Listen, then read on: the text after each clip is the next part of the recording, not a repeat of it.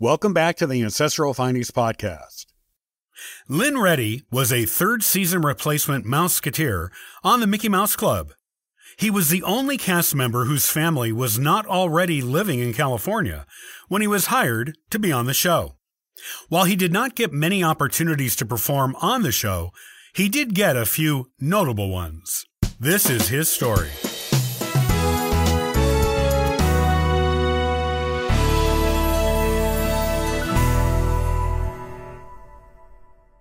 Lowry Lynn Ready was born on December 3, 1944, in Dallas, Texas. His parents were Robert and Myrtle Ready. When he was still a young child, Lynn started taking singing and dancing lessons and quickly began winning amateur contests in the Dallas and Fort Worth areas. Lynn always went by his middle name in his professional work, even as a child performer.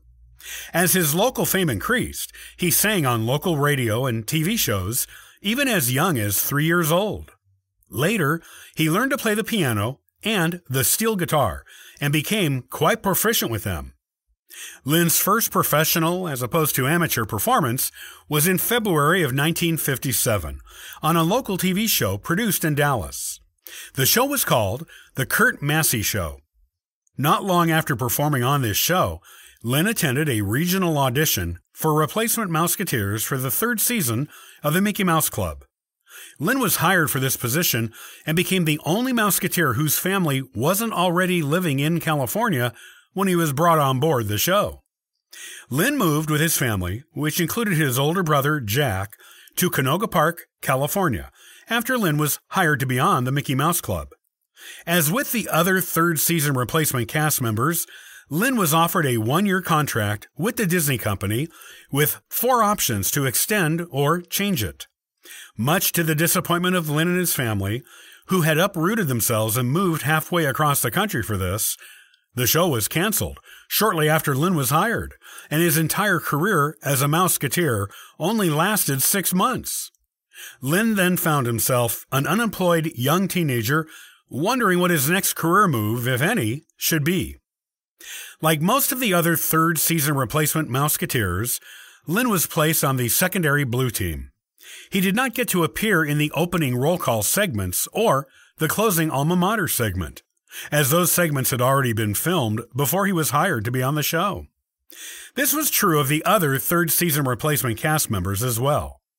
The show was also reduced from an hour long show to a half hour show in the third season, which meant the cast members no longer had a daily presence on the show. Two of the daily shows each week were devoted to cartoons, serials, and either a newsreel or an encyclopedia show. Because of this, Lynn's opportunities for performing on the show were more limited than the original cast members were. Yet, this did not mean that he didn't get to perform on the show at all. Lynn appeared in several production numbers on the show.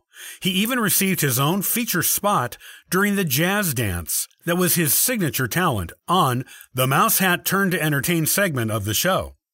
The music and choreography Lynn used in this number were quite different from the usual style of those things on the show, and reflected Lynn's performances before he was hired to be a Mouseketeer. Lynn also got a solo song written by Jimmy Dodd called Everything is Fun. In the couple's dancing segments, he was paired with Cheryl Holdridge, who he seemed to enjoy dancing with very much, unlike her previous partner, Dennis Day.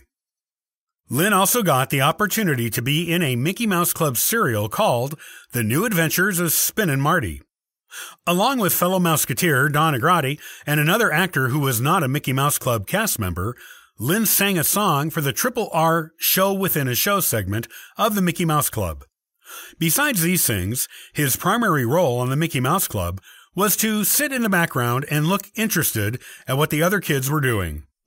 Lynn did the same kind of background acting on an episode of Disneyland called The Fourth Anniversary Show, where his primary role was to sit in the background and watch Mouseketeer Darlene sing. After Lynn left the show, he attended Canoga Park High School. There, he played football and graduated in 1962. While attending high school, Lynn also added the drums, ukulele, xylophone, and harmonica to the list of musical instruments he could play, and he also took up hunting as a hobby.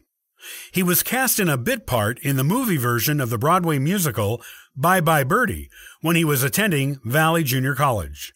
After that, he was cast in a recurring role as a frat brother of Ricky Nelson on the TV show Ozzie and Harriet.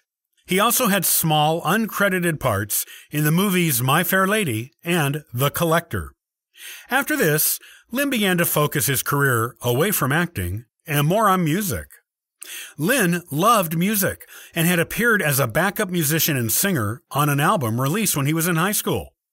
He signed a contract with Motown Records and is credited as a sideman on several records from that company. While Lynn doesn't appear to have released any records under his own name, he is credited on many albums from the 1960s and 1970s, usually as a rhythm guitarist. Lynn provided a photo and some updates to Keith Keller's book in 1975 and took part with 30 other Mouseketeers in 1980 in the TV Mickey Mouse Club 25th Anniversary Special. Lynn does not appear to have done any more work with the Mouseketeers after this. In fact, he led a private life after the 1980 TV special and did not release a lot of information about himself. So, while Lynn was a well known, respected, and sought after session musician in the 1960s and 1970s, his life after that is not well documented. This seems to have been by design by him, as he valued his privacy and desired a normal life doing what he loved. According to Lynn's family, he crossed over to the other side of cancer in February of 2018.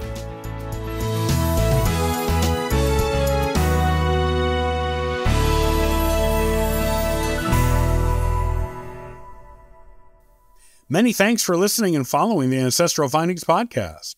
Visit ancestralfindings.com to download a free genealogy ebook, inquire about a free genealogy lookup, and register for the weekly historical postcard giveaway. And thank you to everyone who contributes via Patreon. I hope you have a wonderful day and happy searching.